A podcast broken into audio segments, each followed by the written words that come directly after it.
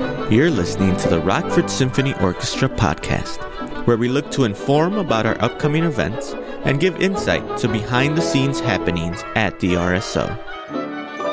In this episode, we continue our conversation with Maestro Yaniv Attar as he dives into his goals for the RSO. Hear about how he chooses his programming and his aspirations for outreach. Let's get started. What you probably haven't had time to think too much about this, but I just initial thoughts on the vision for the symphony or for the RSO. And I know you'll spend a lot of time getting to know the community, but do you have any initial dreams that might be on the horizon? You know, it's I, we haven't even started planning what's coming uh, next season, and I think what the great thing about having a music director search is you know you've had you've had a conductor who you know did amazing job for uh, 30 years mm-hmm. uh, and all of a sudden you get nine conductors uh, in in one year uh, it's like it's like having speed dating in slow motion. So you have so many different ideas. I mean, you see what work, what doesn't work, uh, uh, what got the community excited, what we heard know, from the patrons. Yeah, yeah. I'm, oh, I'm sure yeah. you did. but you know, so many different approaches so it's almost like now what? Mm-hmm. Um, and I, I mean, uh, my goal is to work with the uh, newly formed artistic advisory committee um, that we're going to have, and you know, build really exciting programs. That I think for me, the most important thing would be to balance um, a healthy kind of balance between some of the core repertoire that we all mm-hmm. love and come to the symphony for, uh, for uh, combined with things that I think will be really interesting for people to discover. Mm-hmm. Um, something that will create new excitement, new challenges uh, um, for both the orchestra as players, but also for the community. Um, you know, I, I, I think sometimes orchestras tend to not give so true. And I think a lot of it comes with, okay, well, of course, with what you pick uh, when you create a program, but also is how you present it. That's exactly what was going to be my next question. When you have new things, what do you see? How do, what does that process look like introducing the community to something new and different? I I really enjoy talking from the stage to prepare people for what they're about to hear, especially if I know that this is probably probably something that they haven't heard before. And I think it's great to give everybody some kind of guidance mm-hmm. of mm-hmm. something they could grab on or the background story behind why what they're about to hear. And when you do that, it makes the listening experience so different. Well, I am the person you'll always hear from me if I don't like something. I would do that to Steve. He would send in the programming and I'd call him and say, "Okay, listen. I don't like this piece. Yeah. I need you to tell me why I should like it because if I'm supposed to be excited about it as the education director right. and educate people and talk about it, I need to know what's exciting." And he would. He'd say, "Well, this and this, you know, he'd give me and I'm like, all right, sold. that makes sense. Exactly. There, there, has to be a reason why it fits this program. Right. There has right. to be a reason why I, you know, why we decide to pair it with this piece, mm-hmm. uh, or why we decide to program this particular piece at this time of the year. Um, mm-hmm. If it's an anniversary of something, if it's if it's, and in a lot a lot of the music that I think that people will discover. Um, you know, sometimes with, with the musicians, um, there is a lot of relevance to either today's what's going on yeah. in the world today. And hearing that from you makes all the right. difference. It always has for me hearing, you know, in the past from Steve. And so hearing from you and saying, this is why it's beautiful, this is why it's important. And you know, it, it took me a while to understand how important that kind of presentation is mm. because mm. what I take for granted sure. Sure. Um, it's not necessarily the same of somebody who's coming with with you know totally fresh ears and sometimes i'm jealous of people who are coming and experiencing for the first time in their lives yeah. because yeah. you know it, it's it's really new to them and then i give them this introduction uh, and sometimes i even make the orchestra make i ask them to um, play some examples yeah. from this part of the piece or this part of the piece and then and then say say what this is about, and then when Right. when the performance happens, people already are like, oh yeah, that's what that's the part he was talking about. That's that's what this Mm-hmm. is. This is what this means, and it makes the experience. Um, it, it, it's amazing how it's it's almost sounding like like like they've known the piece all their life and they're just hearing hearing it again. So presentation is everything. Absolutely. The level of enjoyment is so much deeper. This is going a slightly different direction, but I feel like we have to. One interesting thing that's happening in education right now are guitar classes. I Oh. hear about it in the area from high school, secondary, middle school, and high school in particular, that these guitar classes are just exploding. And kids are registering and registering, and they don't have, they take one year of guitar and that's it. And then there's no bridge for them to go into any other musical class or to learn more. There's no place for them to go. And so I, as the education director, have thought, how do how does the symphony and I mean not that you can have an answer right now and but how does the symphony create that bridge for them? What's our role in getting these kids sucked in? I don't know. There's so much potential right now. I mean, first of all, it's it's exciting that it's happening. Yeah. uh, um, that's that's really important. I think the the hardest thing is after you capture them with this excitement is to actually keep nurturing it. Yeah. That, you know, like exactly like you say. Um, I don't know that I have a good answer for this Yeah, now because you know I'm I feel like I don't know this part at all. Especially you know when I came to audition as well. Um, it was in a really bad time of COVID. Oh, It was. So I didn't even go to the schools, Right. Uh, because they probably didn't allow Right. anybody to come. Uh, and I don't remember if our guest artist We went out Daniel, with Daniel, yeah, okay. to one guitar class. Okay. So But that must have been small. It was like 20 kids. I mean, Right. it was not, yeah. But uh, I guess I'll have to bring more guitarists, right? yeah. But it, it's starting in elementary, and I think it's such an interesting phenomenon that Right. this is the a direction in the area. But let's keep talking about education. Sure.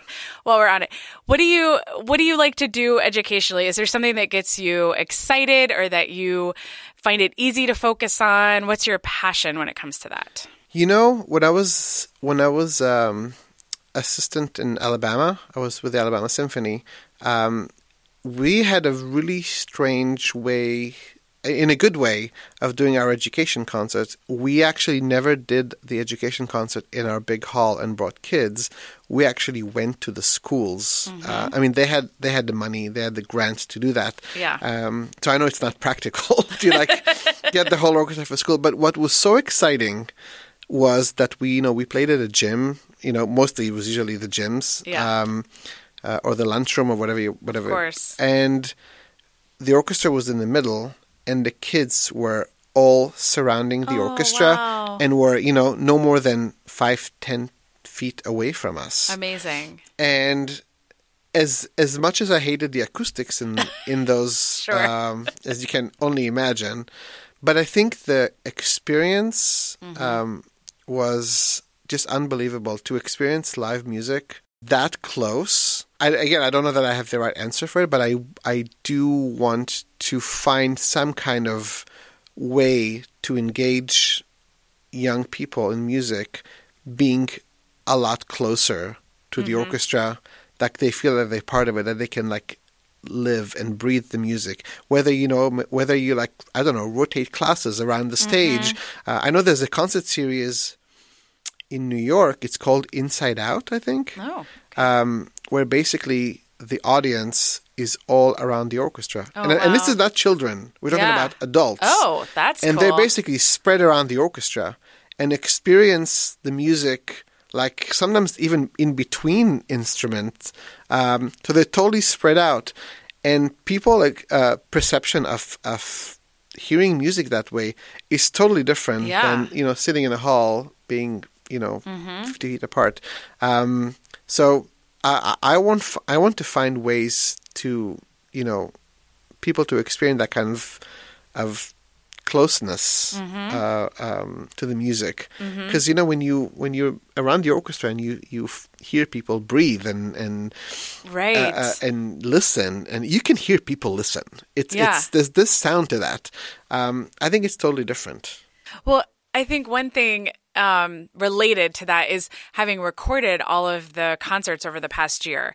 We Right. see the audience, if you watch the videos, you see a different perspective because you don't always get to see the conductor. Well, you don't ever Oh, get to see true. the conductor when you're in the audience. That but when true. you rewatch the concerts digitally, there was a camera on the conductor each time. And so the perspective of the communication between the conductor and the musicians and the way that the team at Future Memory Media edited it together sometimes it was because there were multiple cameras on stage. But you know, some orchestras post COVID, um, because a lot of their concerts were uh, videoed, what they started doing with some orchestras is have a camera on the conductor. Yeah. And they actually show it Oh, on, wow. on screens that are that are brought so the audience can see that. And the reason is, I mean, you know, aside from what we do on stage, we as conductors sometimes we we are the storytellers right. for the audience too. Yeah. Um, and and you know for for the audience to be able to experience the facial expressions of the conductor uh, or the gesture that they're basically preparing everything that's about to come uh, all of a sudden they're like oh yeah you know they, they, they see what happens when i go to concerts in different halls if there's a place at the choir Of course, um, behind too. the orchestra that's the first place i go to because i want to be i want to see the conductor and i want to i feel like i'm part of the action Yeah, yeah, um, yeah. which is so much fun. Yeah. Uh, even even if acoustically it's not you know it's not the best place to sit. No, but it- you hear feel- all the horns and the brass and but you're more engaged. right. in what's going on Uh, because you exactly. see it. Exactly. Yeah. I think that's been a really cool part of this whole process is having those recordings and seeing that communication. You know, th- I think that's that's the biggest. I would characterize it that way. Misfortunes Mm. of modern life, because you know when you experience music, you know in the 16th, 17th, 18th century, and concerts were in a you know all these like rooms in palaces and not in concert hall, and you were basically you felt like you're having a private concert just for you, and all of a sudden you're in a 2,000 seat hall Right. and everything is far away and it's th- there is there is some kind of distance that uh, Yeah. this is why i think talking to the audience and explaining things is so important today because you break this barrier between audience being so far away and us performing being on stage um, and that's something that you know you want to try to avoid Well, I think not just breaking the barrier, but to me, and I've seen it happen, is that it it creates a sense of community that everyone's Yes. experiencing the same thing in the same moment in time, and and not just the audience, but now it's the musicians and the conductor and the audience are all Right. sharing this, and that's the power of music, Absolutely. really. Absolutely. And you know, we saw that with our um, Nutcracker student matinee in December. Lucas, the choreographer, told them that they could they couldn't talk. They could clap whenever they wanted, and if they really liked it, they could yell bravo. And so you're in this room of 2,000 kids just clapping and yelling bravo, bravo, bravo, but then shushing each other too, because they didn't want to miss the next moment. Right. In this sense that it's all ages, all different backgrounds, and they're all experiencing this thing together you know, ballet with live orchestra, which is not always something middle school and high school kids are right really excited or boys, you know, are into and so this this idea that we can create these moments of ultimate community. Right. And I think that these kind of moments will make people feel always comfortable and welcome in the concert hall. Yes. Um, so, you know, I hate when when, you know, somebody claps at the end of a movement and people are like, shh, you're not supposed to clap. Of course you are. If you liked it, clap. Yeah. I, encourage it. Yeah. Um, it's so funny because, you know, when you think of in Mozart's time, when you finished a movement, if if the audience did not clap, the composer would be offended. right. Um, and here we are with all our, you know, or repeating movements because people Right. liked it so much. right, right. It's it was just so different, and I think we, I think the world of classical music in general has a lot to learn from like the jazz world, Mm, uh, in mm-hmm. that sense. Sure, when people Um, solo in jazz, yeah, you clap. you clap because it's awesome, right. It's impressive. right? And, and you enjoyed it. It's it's it as a performer, I think it feels really good. Yeah. Yeah, the energy between the audience and the performer giving Exactly. and taking and, And you know, this is something I remember really well from uh, my concert here in in last January, is that you felt an incredibly warm energy from the audience, and that that that felt great. Mm-hmm. Um, I, I, remember that, and you know, as us as performers, not just me, the orchestra, we feel that. Yes. Um, yes. So. I think we all felt that in yeah. the room. It, this so, uh, this is special. I mean, yeah. it felt it felt special in right. the moment, which is exciting. So an interesting thing, I think there's a core group of people that that we have that enjoy those extra experiences. But I I mean, and if either of us had the answer, we would be who knows not doing this, probably consulting and on TV, but how do we get more people? I think is the constant question to come enjoy those moments and experiences with us before a concert. Uh, I mean, you know, it's all about how you market those things. Mm-hmm. Uh, um, you know, so uh, m- many times we, you know, at the beginning when we started doing it, and people are like, "Oh, I didn't know. Oh, I had no idea right. that." And no, no, matter how many times you would put this in a in an email blast or whatever, social I mean, media, yeah. people miss it. Yes. Um, and not not every, and this is the thing because I think in today's world, people are bombarded with. Yep so many events and information and requests to participate and, and eventually people in some ways they have to filter it mm-hmm. even if they mm-hmm. don't know that they're filtering it yeah um, but i mean i think i think as long as we keep trying and find creative ways of letting people know about it and be part of it yeah um, but that they don't feel that they're you know just a number to to us customer number so right you know um, I, I think eventually it will it will catch. Yeah.